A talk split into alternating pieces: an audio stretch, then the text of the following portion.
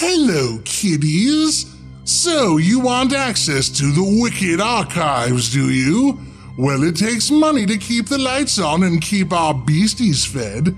Trust me, you don't want them hungry. They might just start eating the writers, and then where would we be? Visit our Patreon page at patreon.com slash wickedlibrary and pledge your support to the show. For $2 a month, I'll give you a key to our collection of classic episodes. For $5 a month, I'll let you hear the bonus stories before the rest of our listeners. Even more tantalizing rewards await for those who want to sacrifice more to us. Over 70 classic episodes are lurking deep in the private area of the library, just waiting to be heard by you. Pledge yourself to the library today, and you'll be ours forever. You're going to like it here, I think.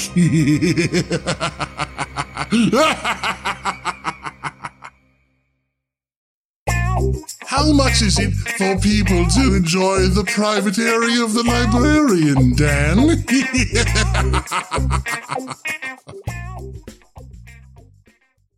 With Lucky Land slots, you can get lucky just about anywhere. Dearly beloved, we are gathered here today to. Has anyone seen the bride and groom?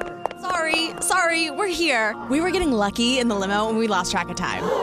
No, Lucky Land Casino, with cash prizes that add up quicker than a guest registry. In that case, I pronounce you lucky. Play for free at LuckyLandSlots.com. Daily bonuses are waiting. No purchase necessary. Void were prohibited by law. 18 plus. Terms and conditions apply. See website for details. With Lucky Land Slots, you can get lucky just about anywhere. This is your captain speaking. Uh, we've got clear runway and the weather's fine, but we're just going to circle up here a while and uh, get lucky. No, no, nothing like that. It's just these cash prizes add up quick. So I suggest you sit back, keep your tray table upright, and start getting lucky. Play for free at LuckyLandSlots.com. Are you feeling lucky? No purchase necessary. Void where prohibited by law. 18 plus terms and conditions apply. See website for details.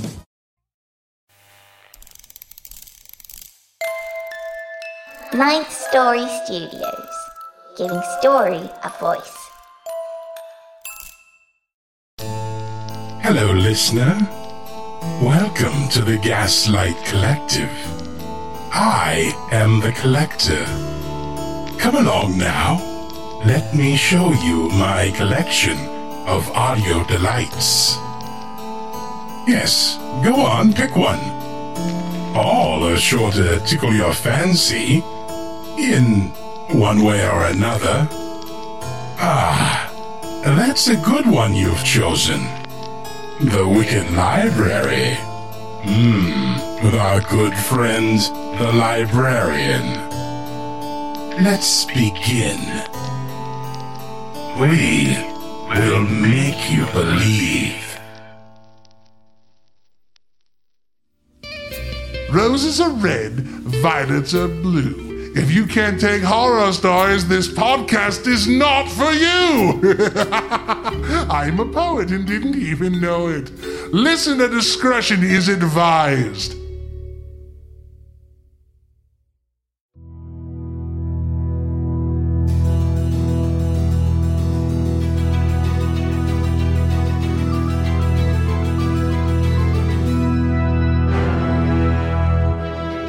Hello, kiddies.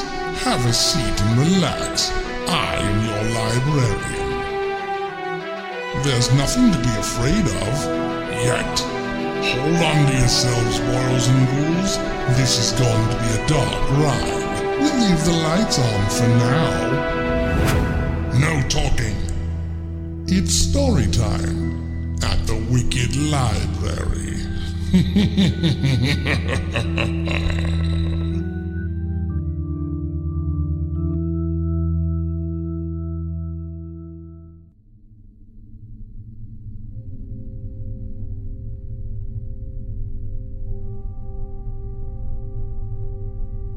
Welcome to episode number 725 of The Wicked Library. Today's episode is all new and featuring a story by a brand new author, Stephanie Ogrodnik.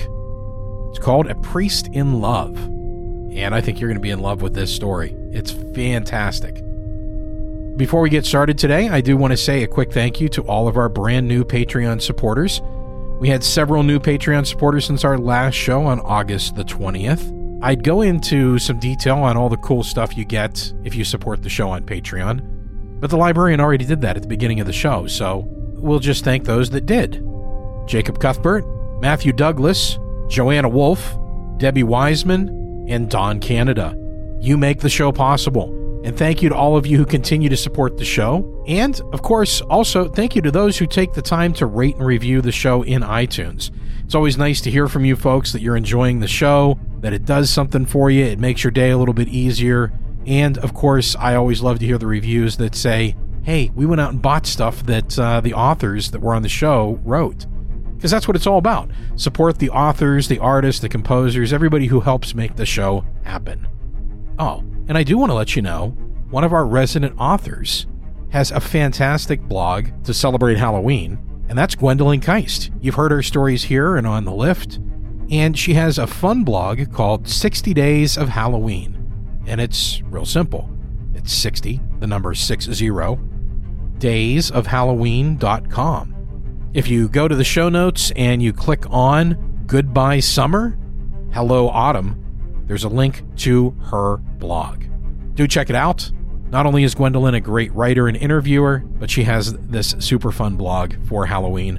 And if you're here, you're obviously a fan of Halloween. Now we're getting close to the end of season 7. That's right, almost done. We were actually going to finish out season 7 and then just launch right into season 8, but that gets a little bit logistically challenging because there's narration and editing and composing music and creating artwork and all that other fun stuff that goes into making the show. So we are going to run the show through Halloween. You'll get the Halloween episode, and we'll keep stories coming for you all the month of October. And then we're going to take a little break. We'll be back for our Christmas episode. And then we'll start fresh in January with a brand new season of amazingly wicked stories for everybody. Of course, if you are a Patreon supporter, you will continue to get episodes during our break. We do a bonus episode every month, and those eventually end up in our anthology episodes. But while we're on break, we're going to keep those coming for you. So if you do support us at $5 a month and above on Patreon, you won't have to go for a couple months without anything wicked to listen to. Okay, now that we have all that out of the way, we'll go ahead and get into today's story. A story about a priest who has fallen in love with a dead girl.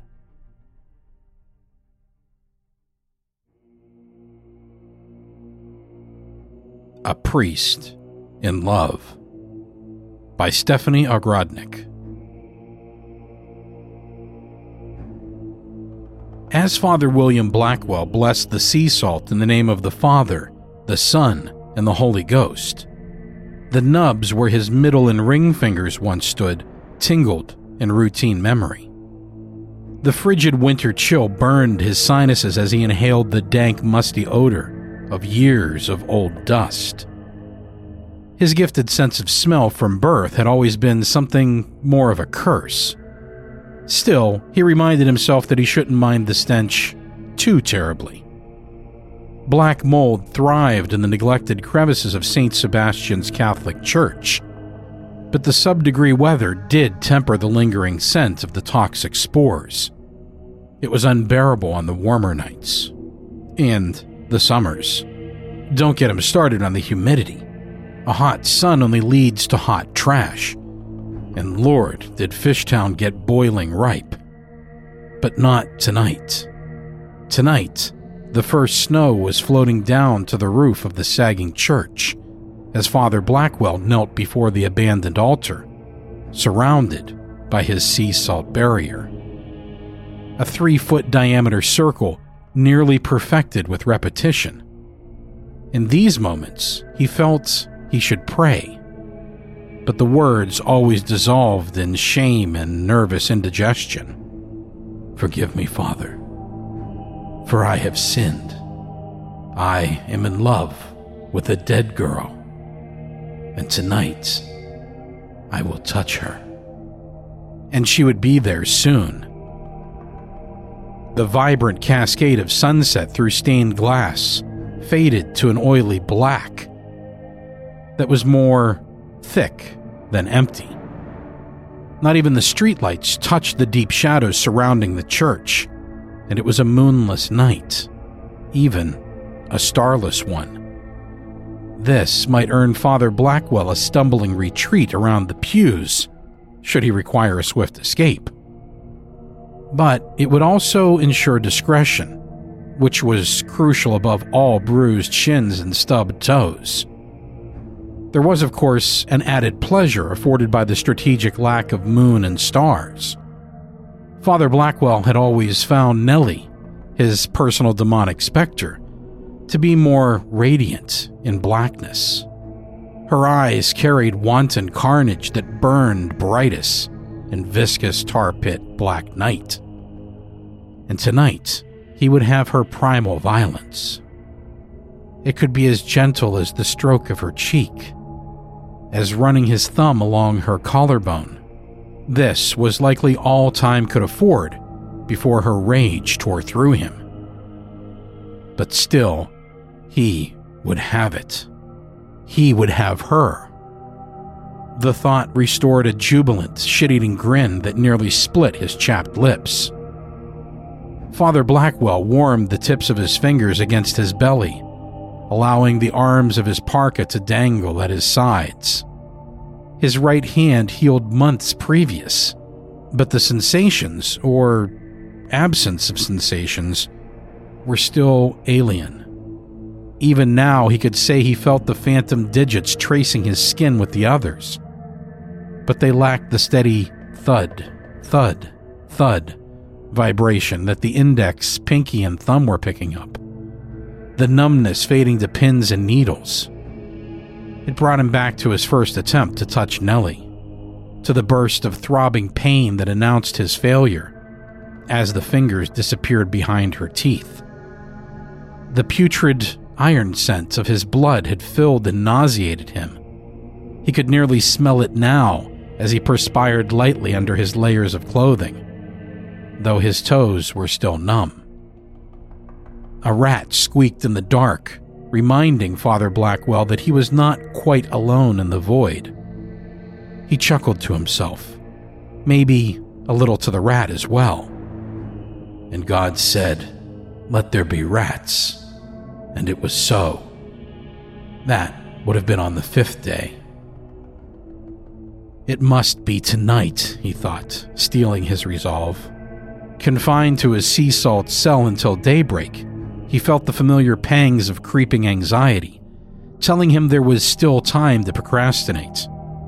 But renovations on the church would begin in less than a week, and these late night rendezvous would be too risky to chance. Certainly riskier than now, when even the squatters stayed clear for the most part.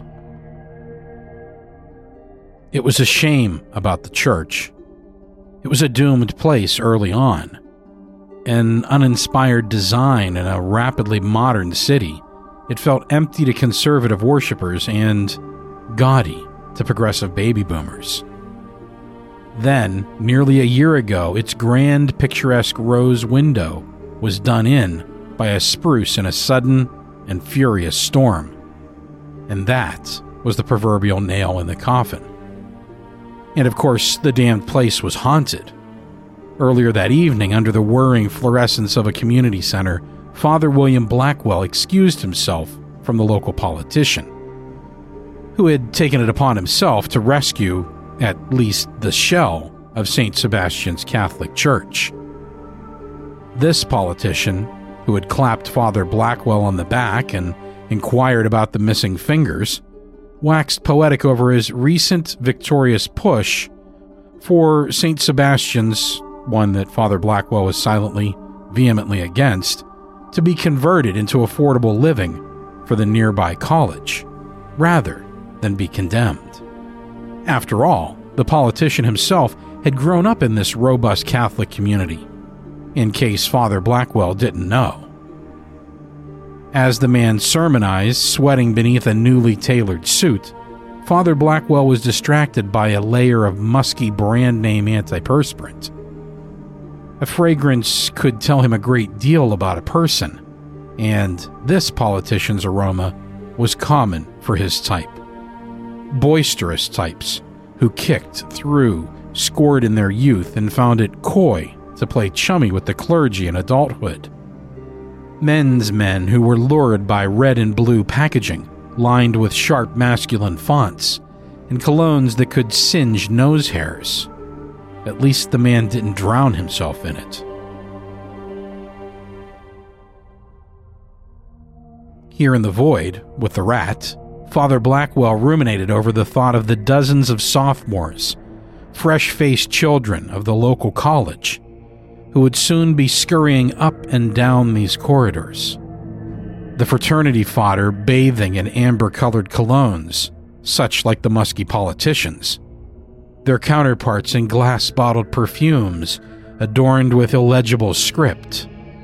Liberal arts and environmental studies majors would opt for aluminum free, unscented, ineffectual deodorants that smelled of sap and glue while radical campus activists would assert their natural bodily smells, most switching to Dove and Old Spice before obtaining their degree. In six months, the doors would reopen anew. Father Blackwell wondered whether the students would appreciate the stained glass Virgin Mary in cobalt blue and yellow, outside of general irony. He wondered if, in the end, Nellie would allow anyone to see the renovations at all. It was a question only she could answer. The rat's squeals echoed through the nave, reverberated in the aisles, and were cut short with the soft crunch of delicate bones. A low growl. Father Blackwell could hear it in his skin. His body shivered like a giddy teenager with a borrowed condom like a frat boy on an expectant first date. Father Blackwell inhaled her with a drunkard's sloppy gleam, leaning dangerously into the blessed blockade of salt, flirting with the thought of taking his chance here and now, flirting with mortality in the swelling dark. She returned his gaze with a belligerent and hungry scowl a line of drool rolling lazily between the gap in her teeth and over her bottom lip. Was still as full and fat as it had been in life, though death had brought on a pale plum color. No, it was best to wait. He had a plan. Anyone with earnest curiosity of the haunting of St. Sebastian's could trace it back to Nellie's death. But Father Blackwell was lucky in his accurate assessment that such interests were confined to local ghost hunting fanatics, who wrote web articles with black backgrounds and red fonts. Pure body odor, Doritos, and Axe spray canisters.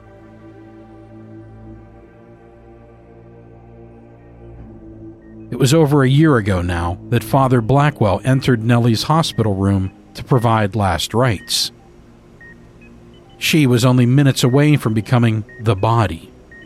It had been an odd and sudden affliction, marked with rapid fever and what had been characterized as some bizarre form of dementia. Superstitious nurses had crossed her threshold tentatively, spooked by Nellie's babblings of shadows living in the dark.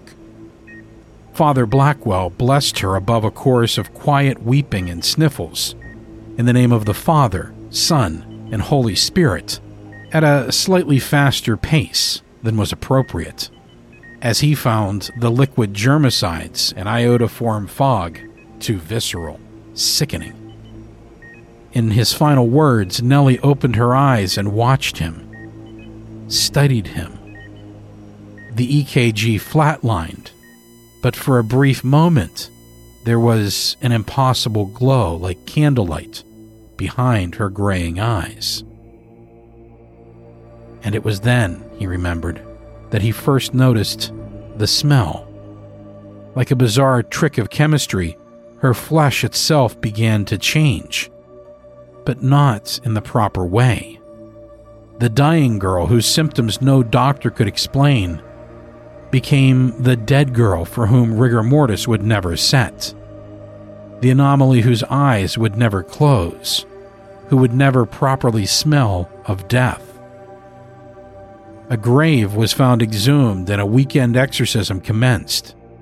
But when he had seen her there on the altar, no, when he had smelled her, Father Blackwell had heard his lips uttering the words of prayer, but they became only words. Thou shalt have no other gods before him. But a part of Father Blackwell was already on its knees, and she was far from any false god. She was flesh.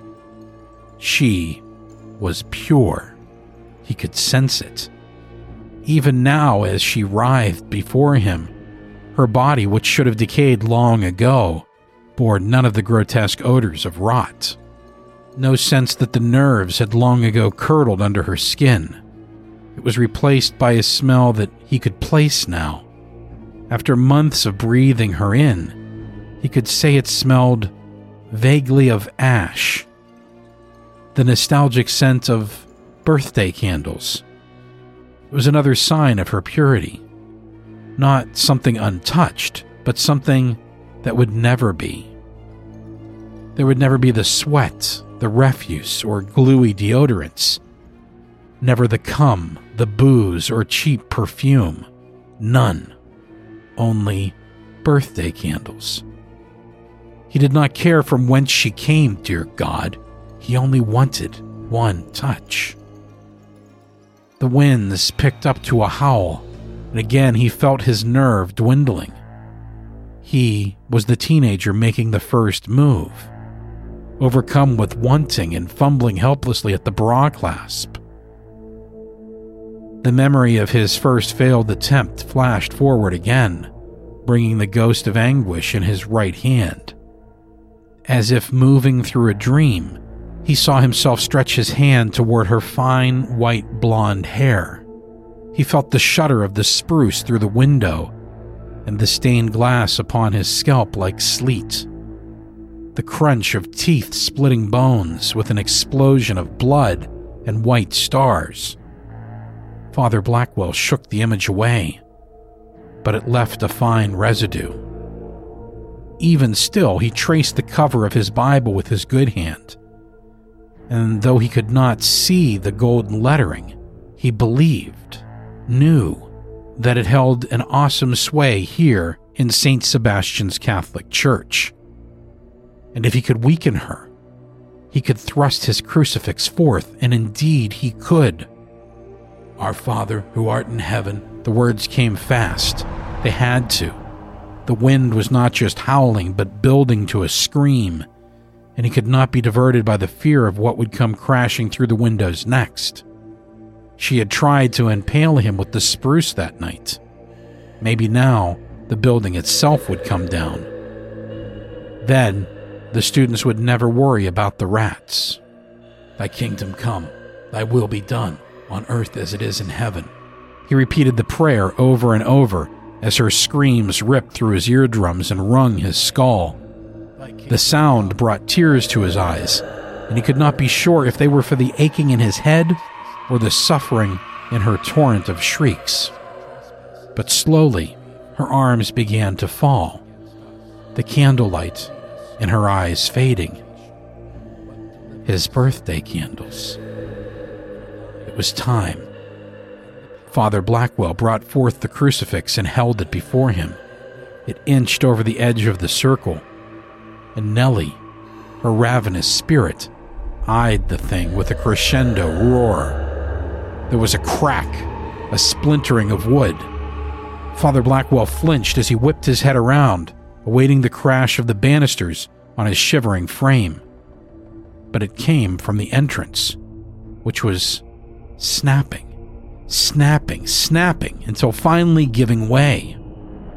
Father Blackwell dropped the crucifix as his breath stalled in his throat, and he found himself staring into the eyes of.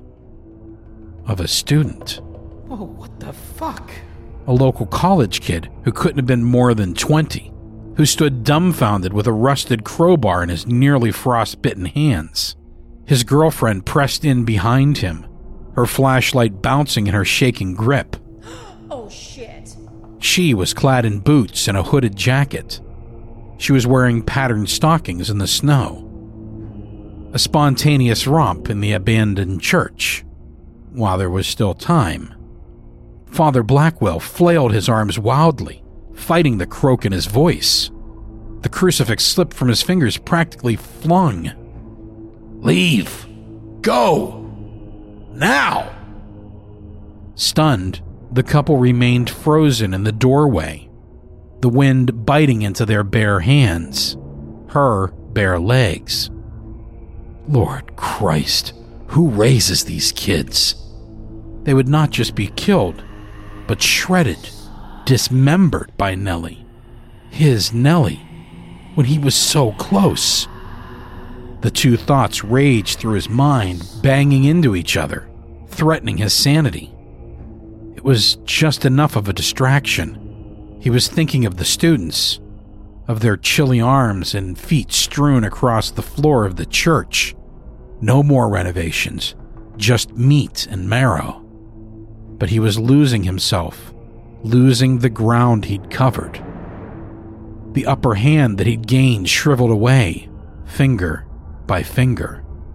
Father Blackwell had no way of knowing beyond assumption the evil thoughts that lurked in Nellie's head, which were vivid and tangible, with gears working faster and more efficiently than his own. The wind was hers like it had been when she'd thrown the spruce through the rose window, and the young couple's arrival was pure luck.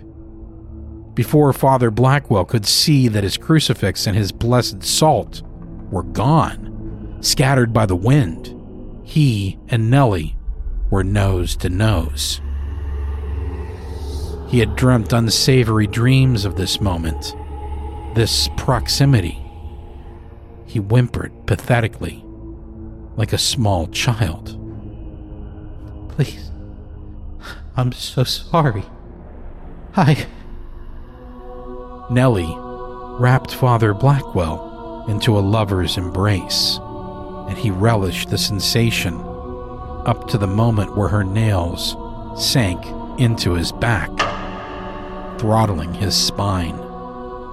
The object of his voyeur plunged deep every inch a punishment for all the times he teased her, left her thrashing at his circle, drinking her scent without her permission. But even as his body buckled and shuddered, in his fleeting consciousness, there was a wanting. She closed her teeth over his mouth and jaw, tasting him from the inside out.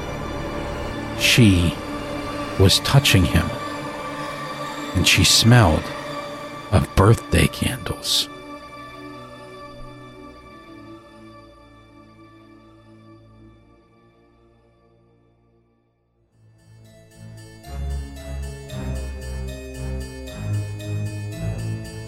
Oh, it's not that easy to leave the Wicked Library. There's still an interview with the author. But first, this.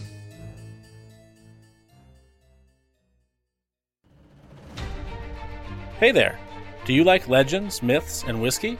Or maybe just one of those things? Then you should listen to the Legends, Myths, and Whiskey podcast. For more information, head over to legendsmythsandwhiskey.com.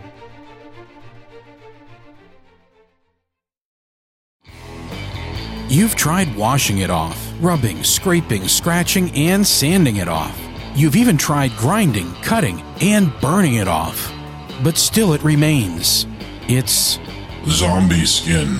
So foreign to your own eyes, you wonder are you still fully human? Or have you become the contamination? Whether you're struggling with cold sores, eczema, poison oak, poison ivy, acne, bee stings, bug bites, cuts, scrapes, scuffs, tears, chronic rash, or any of the endless ailments we all wish never happen, the antidote is the truly endless repair.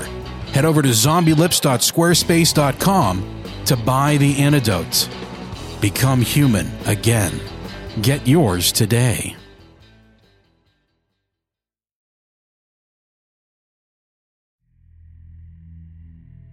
Welcome to the interview after the Wicked Story. I'm Jeanette Andromeda from the Ninth Story podcast, and with me in the cozy library dungeon today is our author, Stephanie Ogrodnik. Hello again. so, now I can actually talk to you without my Yay! Skype going blurp. Hey. Red of the chicken clock.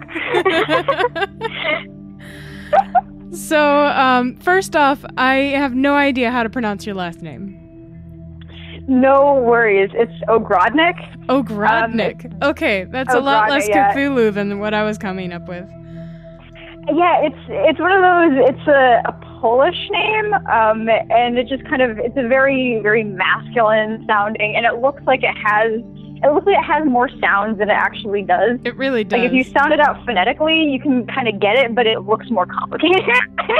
it does. By virtue of being uh, yeah. Just to maybe amuse you or horribly insult you, every time I tried to pronounce it, it was Adarognik, and I'm like, that's that sounds like some sort of horrible thing from the depths of Lovecraft. It's closer than I've got from some people. I've, I've had a lot of, of adding and subtracting of vowels um, and consonants in the past. it's closer than you, than you think. That's good then. uh, so Ogrodnik is the correct way to say it then, yeah? Yeah. okay, great. then I'm in business now. so welcome to the Wicked Library, and uh, thank you.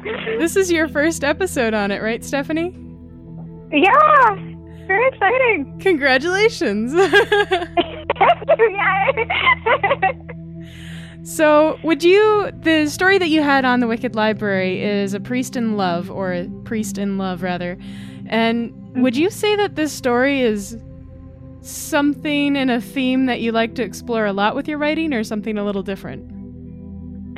Um, it's a little bit different. This one's a lot more contained than a lot of what I've tried before. I'll also say like it was one that I wrote um, after like a very long period of not writing. So I think it was kind of like a first step in a sort of like a graduation of trying larger scenes and larger landscapes. But but that's like one of the, the few ones that I've tried that's a more very contained space, just a long long term focus on just like one character.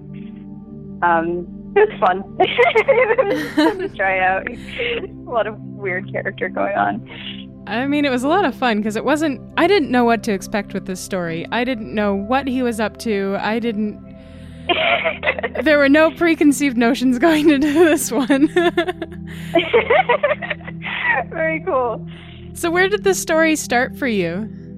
Um. Uh, well, it was. I, I'm. I'm trying to remember. It was so basically, I, I live in Los Angeles now, and, and I went to school for, screenwriting and playwriting, but I, I went through a very long period, uh, as I mentioned, of just not writing. Um, so I basically started up a class, and it was just kind of an idea that I had kicking around based on, um, I think it was like an old fable that I had read about just a, a certain character that had sat in a, in a ring of salt and had spoken with a ghoul that was inside of church, and it, but it was a very kind of I, can't even remember what the fable was, but it was like years ago that I had read it, and it was just this kind of like discussion that this one character had had, and this very kind of like kind of it was very light and had like this sort of like flipping kind of tone, and I don't know, I think I just kind of held on to like that image for a while, and I, I liked the idea of kind of taking that idea of, and placing it with a more like voyeuristic uh, sort of intention. Um, I don't know. I just, I just kind of like like that idea of somebody like if you can sit and you can talk to somebody like on this like one-handed scene. I was like, oh, that'd be interesting if somebody like you know can kind of use that that construct of just the the salt or the salt ring to sort of visit something or sort of observe something for a, a longer period of time. And I liked this idea of somebody sort of growing this obsession with it, and then again having a sort of you know, voyeuristic interest in it.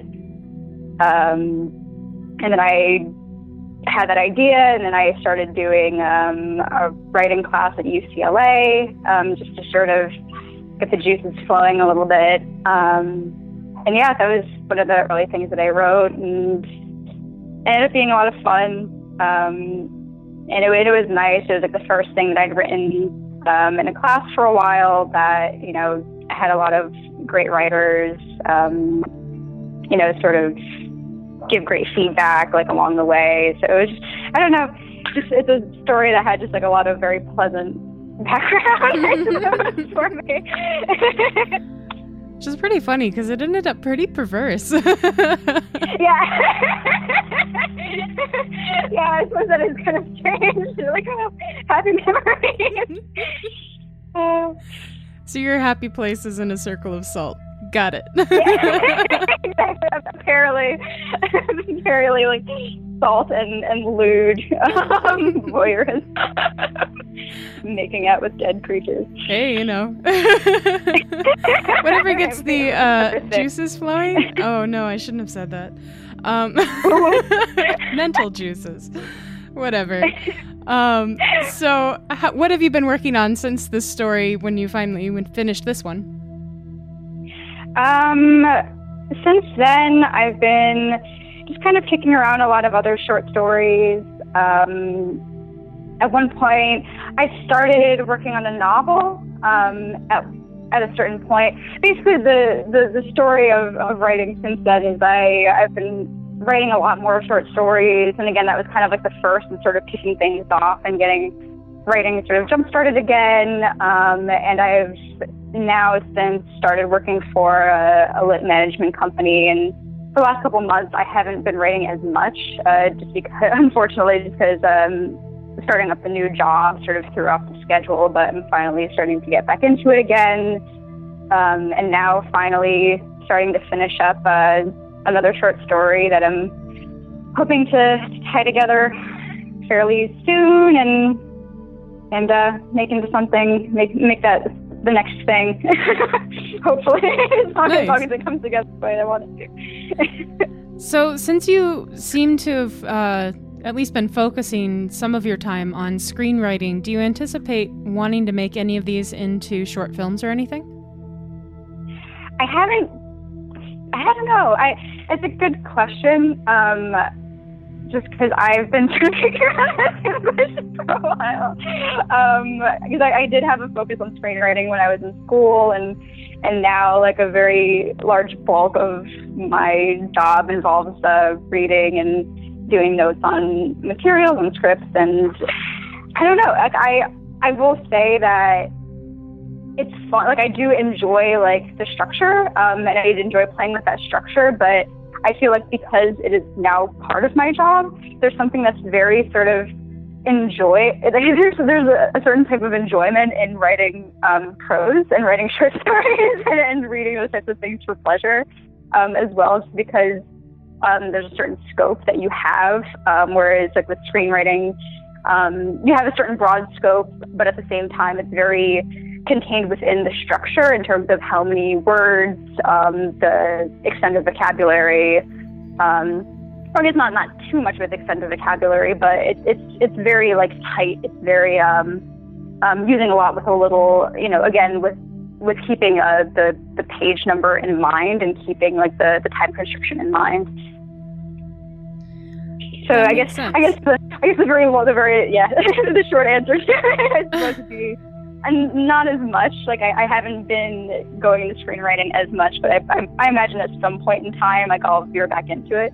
Mm-hmm. Well, I, I can imagine. I can totally imagine this is just like screenwriting has become work. So now your playground exactly. is prose. yeah, exactly. there, there is a lot of that going on. so I'm also curious when you go into your short stories do you put a lot of research into it? Do you outline? How do you how do you approach writing a new short story? Um, I think it really depends what the subject matter is, and I think uh, I, I will say like in the past I've just kind of written very like organically, um, and of course like if there's something that needs to, that I feel like needs to happen in a story that you know I'm not as knowledgeable about. Um, then I'll like kind of go more into researching. I, I will say I don't really outline as much, maybe not as much as I should. Um, but in the past, like I haven't done as much, especially with short stories. I, I haven't really done as much with like um, outlines and a lot of preparation.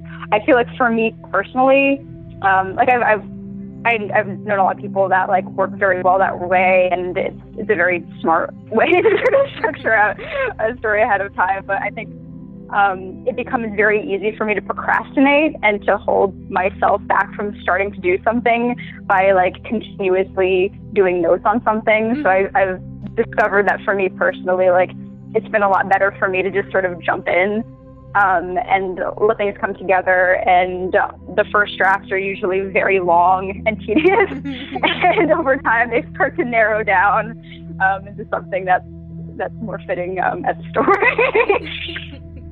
So, with Priest in Love, did you do any research as you were creating that one? Um, because the actual church felt very real. It felt like you went somewhere.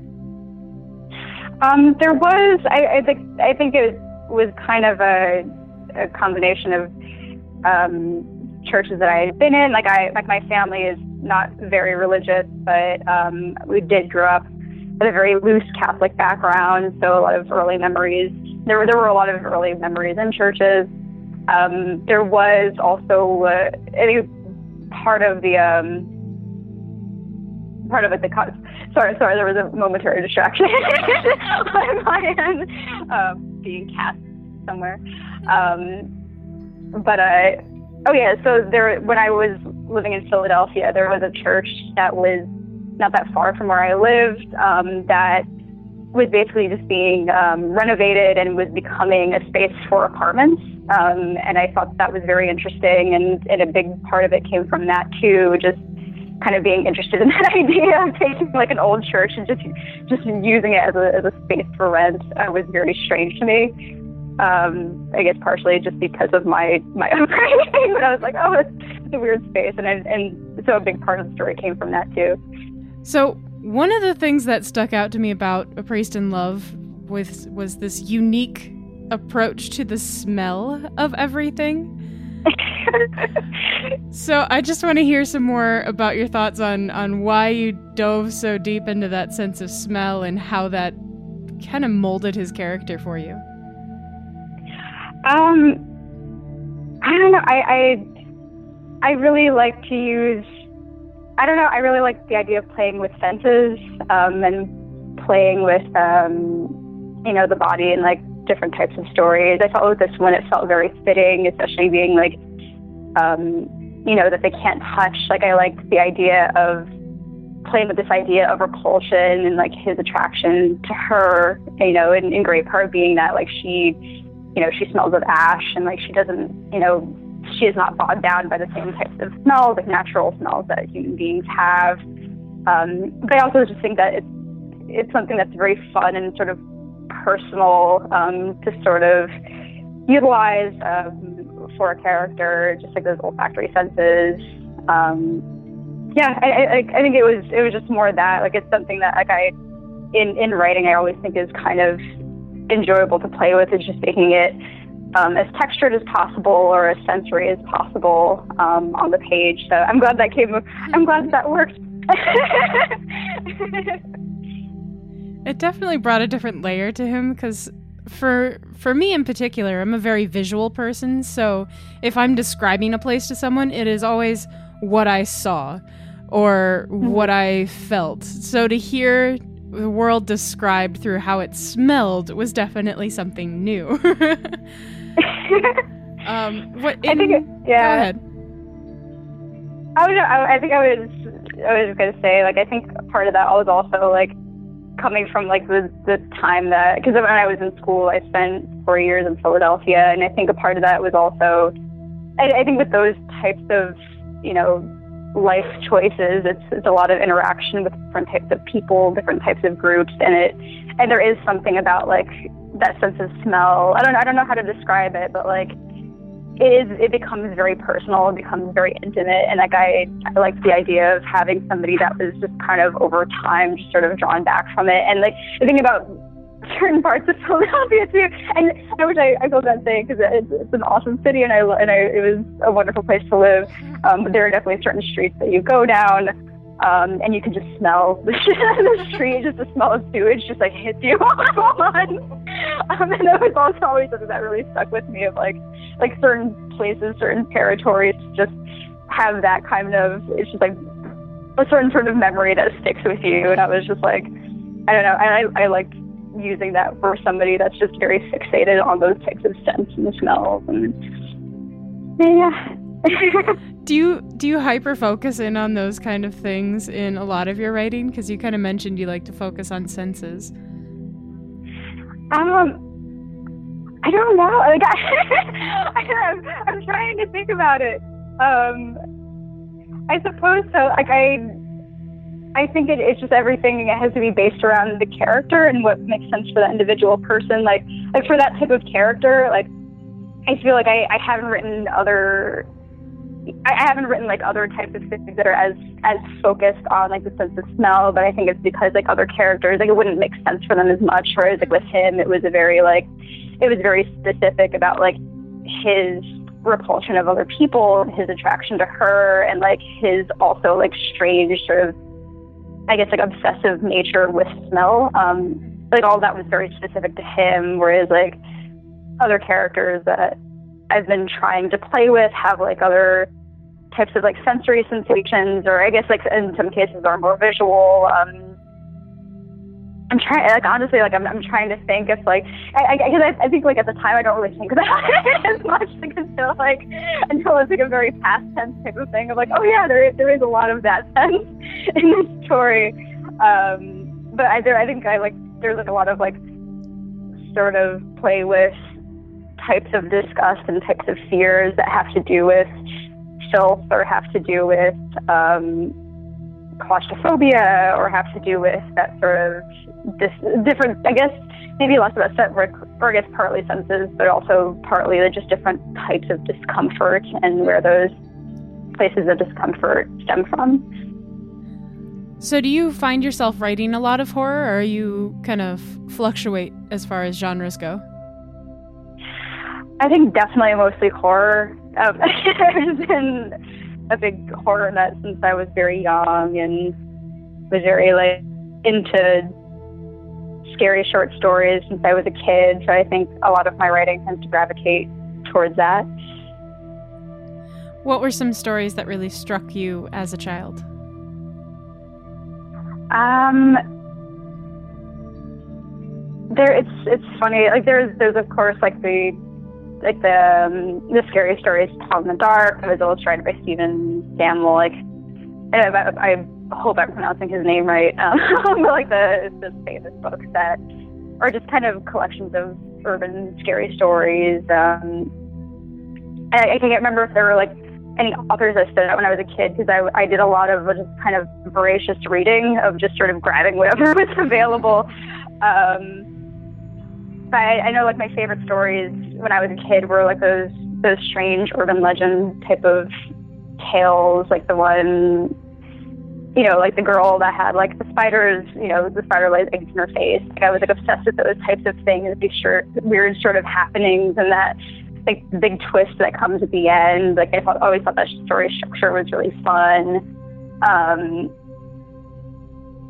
and I don't know, like those, like those are the ones that that always stuck with me. But I can't think if there was like a particular like I wrote I read a lot of like R.L. Stine when I was a kid. Um, was got weirdly into Edgar Allan Poe when I was really young.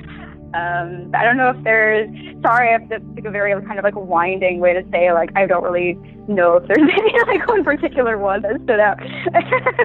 I tend to be long winded. you pretty much just listed all of my favorite things as a child. Like, oh, we read all the same books. That's pretty cool. Childhood traumas that we now share. That's fine. so, um, another. Ra- this is kind of a random question, but I'm going to throw it at you anyway. Um, since you are so character focused, how do you pick names for your characters? Because I always struggle with this personally. I'll, I'll be honest, so do I. Um, I I know I know writers that are like or like I you know like other other friends that I've I've worked with that are like so just phenomenal about like how they choose names. I I'll wholly admit I still think they suck at it. Like I, I haven't really like had a good method aside from like thinking of people that like I grew up with that felt like they had names that fit certain people. Um, which is a really lame way to find somebody's name. so I'm sorry I don't have a better answer for that. I, I'm still trying to to figure out the the best way um, for to find character names as well. That's perfectly valid, and it makes me feel a lot better. Thank you for accepting my my non my non answer, non solution. Yeah, I think like like the last one that I've I've done, it was literally been like like writing out the character and just kind of adding like a filler name and just kind of going back and like tweaking it like every couple of drafts, being like, I don't know if that sounds good anymore. I don't think she, I don't think her name's Kathleen. It's gonna be Kristen now, and and not really having a set rhyme or reason.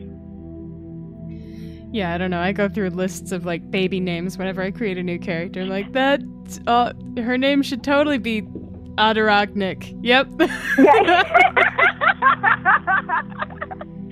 yeah. I, I too have gone through those lists. Believable name. yeah. so, was there anything about Priest in Love that you found challenging while writing this story? Um, I think it was.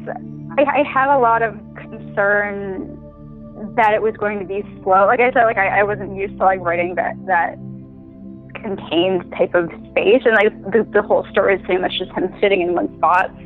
Um, so I was kind of worried about it dragging in certain places. And again, like like the early drafts tend to be very sort of long and gratuitous. Um, so there was a lot of like retinkering with that and just you know playing with different pieces and making sure that it was engaging. Mm-hmm. Um, but I, I think like and I think like for me like across the board that's definitely a thing is is definitely like I I always I think especially like once you go through several drafts and you've been reading the same words or the same sentences like over and over and over again after a while it starts to kind of all blur together and there's that, that concern of like oh like is this not is this not going the way that I want it to or do I just need to like not look at this for a couple days now um, and come back to it so, was there anything in the initial draft that you edited out that you kind of miss?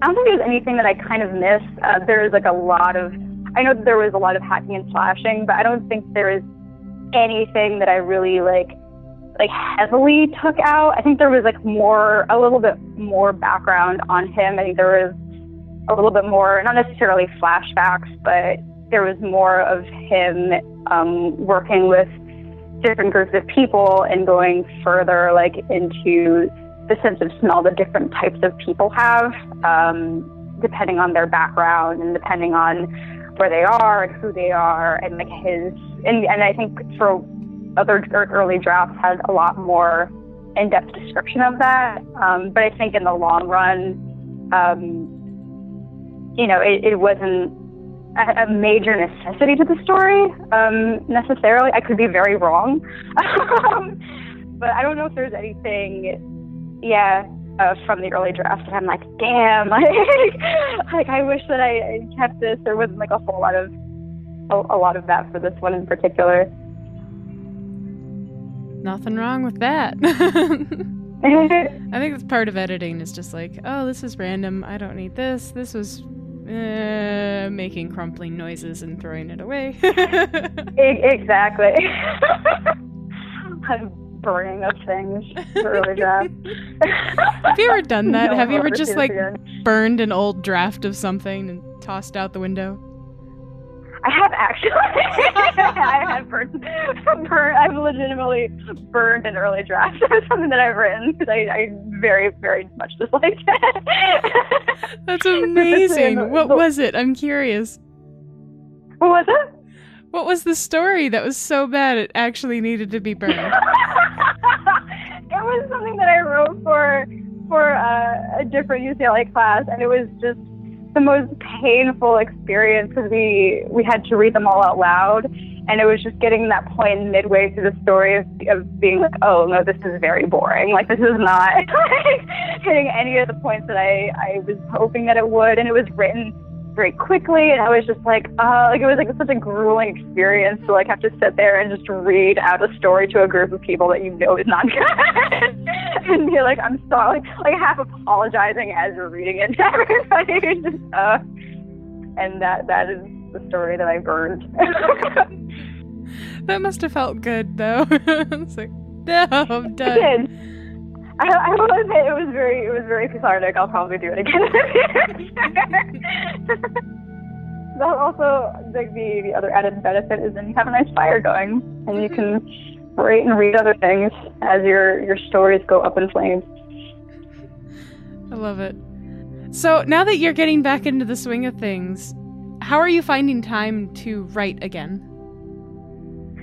Um, just trying to be a lot more disciplined and you know making sure you get at least like 25 minutes, at least like an hour. Um, some days, like some days are still better than others. You know, it's hard, especially because I'm, I'm about five months into this position now, um, and it's just a lot. Um, like the workload is a bit heavier and the hours are a bit longer, um, but kind of just being. I, I think it's just kind of like prioritizing and, and making like the solid decision to say like I need to prioritize this because um, it's something that I feel like I need to do, um, as opposed to continuously saying like oh well, you know this can wait, you know I'll do it tomorrow, and just sort of making that decision for myself.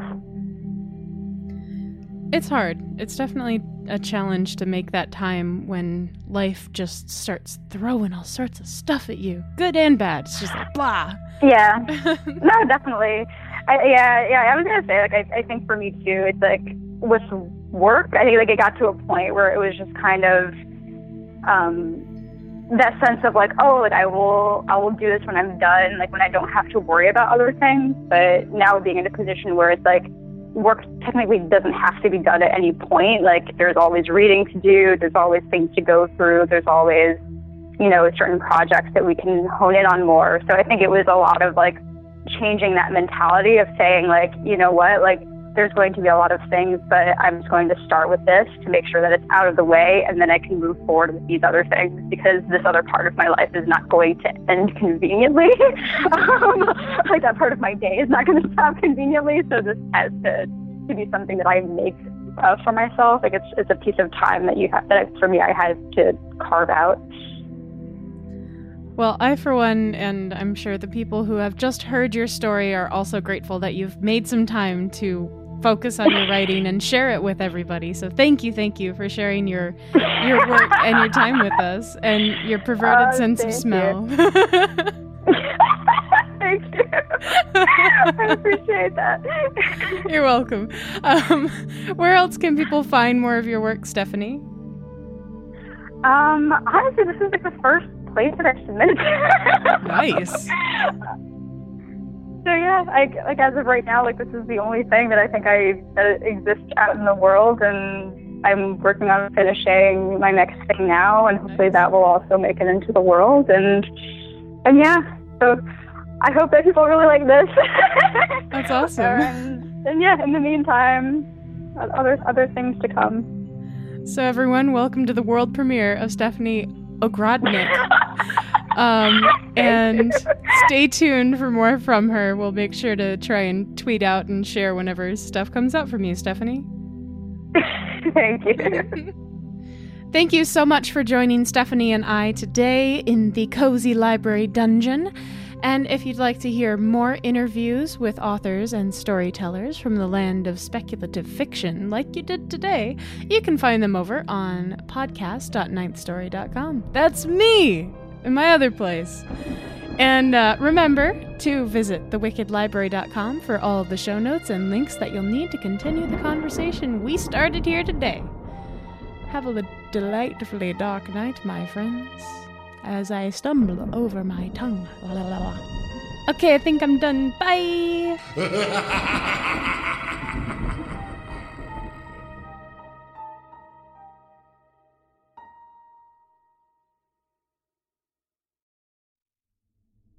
Thank you for listening to today's episode of The Wicked Library.